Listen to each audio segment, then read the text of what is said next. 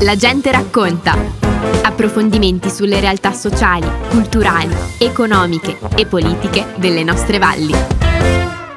Michele Longo, siamo qua a parlare del 150 Teatro, no? Che regalo avete ottenuto da questo compleanno speciale? Ah, il regalo è soprattutto in relazioni, perché poi alla fine eh, fare teatro come fare tante altre cose che mettono insieme delle persone è costruire delle relazioni. Costruire delle relazioni con un'esperienza lunga 150 anni evidentemente permette anche di eh, mettere a fuoco in che modo queste relazioni si vanno a toccare e si portano avanti. Per cui la nostra associazione sì, è un'associazione di teatro, è evidente, è una filodrammatica, la filodrammatica Lucio de Florian, che tra l'altro prende il nome da uno dei componenti che era scomparso nella tragedia di Stava, Lucio de Florian, e che è andata a sostituire con il nome la vecchia, antica eh, filodrammatica, che era una filodrammatica parrocchiale, che aveva un nome di fatti di stampo parrocchiale, San Pancrazio, lo si intuisce insomma che derivava da lì. Però il fatto di avere appunto una storia così lunga, con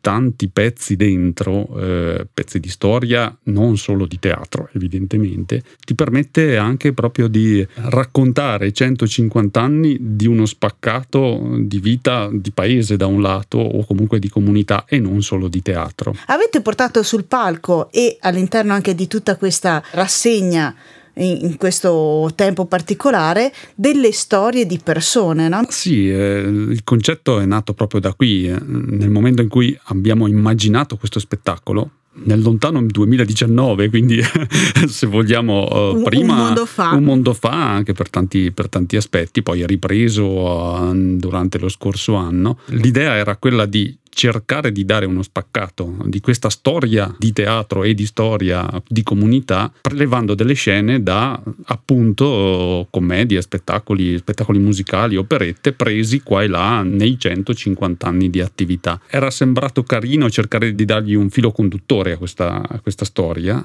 e il filo conduttore è venuto nel leggere i titoli o comunque le trame di queste varie scene, per cui avevamo gli olandesi della cittadina di Volendam piuttosto che il Peter Pan che nasce a, eh, a Londra, piuttosto che Sette spose per sette fratelli che stanno nell'Oregon e avanti di questo passo. Eh, c'erano dei luoghi, luoghi che in teatro si cerca sempre di trovare fantastici, o soprattutto nel, nel, passato. Il teatro di oggi tende ad essere un teatro molto introspettivo che cerca di parlare delle persone.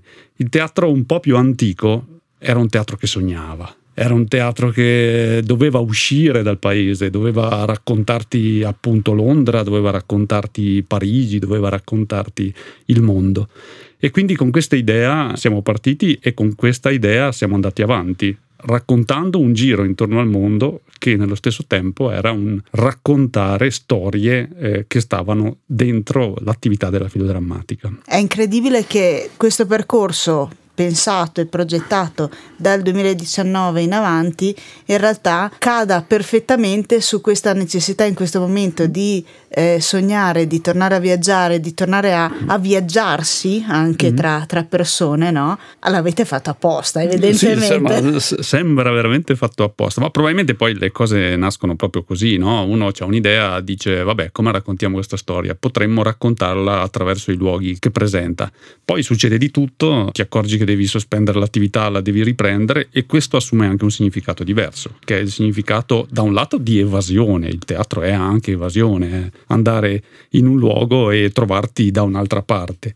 Dall'altra parte però è anche un, un modo per eh, veramente viverlo, mm, perché, perché, poi chi lo fa soprattutto, ma anche gli spettatori che cerchiamo di coinvolgere nel miglior modo possibile, si ritrovano a vivere queste, queste esperienze di relazioni e torniamo alla parola di partenza poi, poi alla fine. E quindi eh, il fatto di avere, ne parlavamo prima di iniziare sul palco, eh, una ragazza di 18 anni e eh, un vecchio filodrammatico di 82 anni che da 70 anni, parlo di Leo in particolare, fa teatro, ti permette veramente di eh, far scontrare generazioni eh, da un lato che vedono il mondo e il teatro in un modo, con invece un aspetto più fresco e più rivolto verso l'avanti, con però la condivisione di esperienze. E ci si accorge che poi alla fine, salvo la tecnologia, salvo eh, la, la fretta, se vogliamo, i tempi che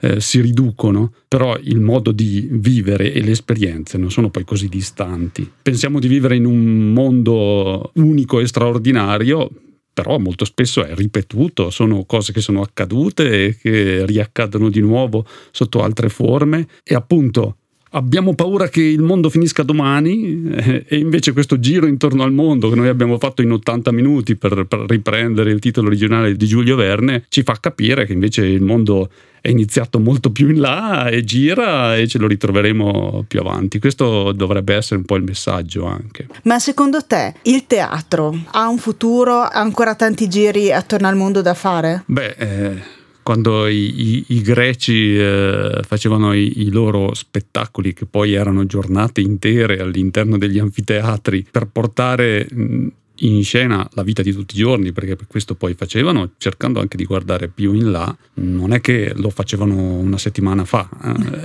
Eh. Quindi immagino che eh, se da allora siamo arrivati ad oggi, da oggi potremo anche andare avanti. I tempi sono difficili? Sì, i tempi sono complessi. Io ero un ragazzo quando il teatro di Tesero nuovo è stato inaugurato sulle ceneri del vecchio teatro oratorio. Era il 1992, quindi esattamente 30 anni fa e quando si è inaugurato il teatro stavano bombardando Sarajevo, per dire. Io quando penso a quel periodo, ero studente, mi viene in mente cosa dissero gli studenti di Sarajevo a chi chiese loro, ma perché vi siete inventati di fare un festival del cinema sotto i bombardamenti? E la risposta dei ragazzi fu, ma perché si sono inventati di bombardarci mentre noi stavamo facendo il nostro festival del cinema?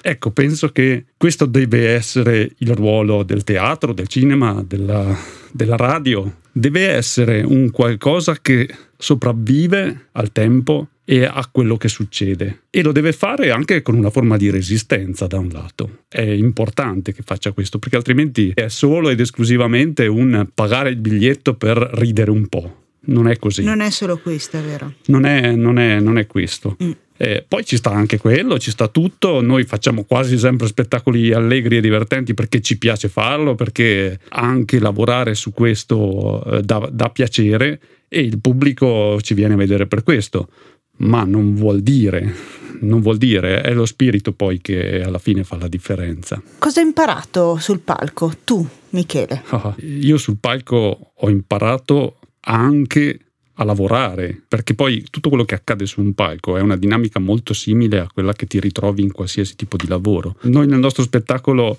andiamo a chiudere utilizzando delle parole che ci sono in una canzone di Edoardo Bennato, parafrasando ogni favola è un gioco, eh, dicendo il teatro è un gioco che si fa con il tempo ed è vero soltanto a metà. Lo puoi vivere tutto in un solo momento perché è teatro e non è realtà ma nello stesso tempo eh, tutto questo eh, ti riporta a mischiare le due cose, quindi eh, la differenza vera che c'è fra il teatro e la televisione è che tu sei lì e le persone sono lì e quindi eh, alla fine non è neanche essere spettatore per chi ti sta davanti a te, ma essere parte di quello che sta succedendo.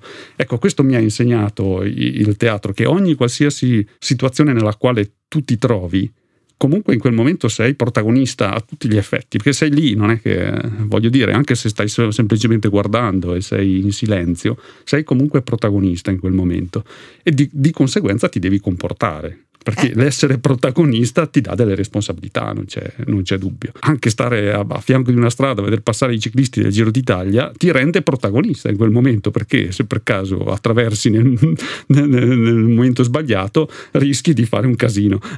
ecco, eh, questo è un po' come dire il, il senso del, del teatro.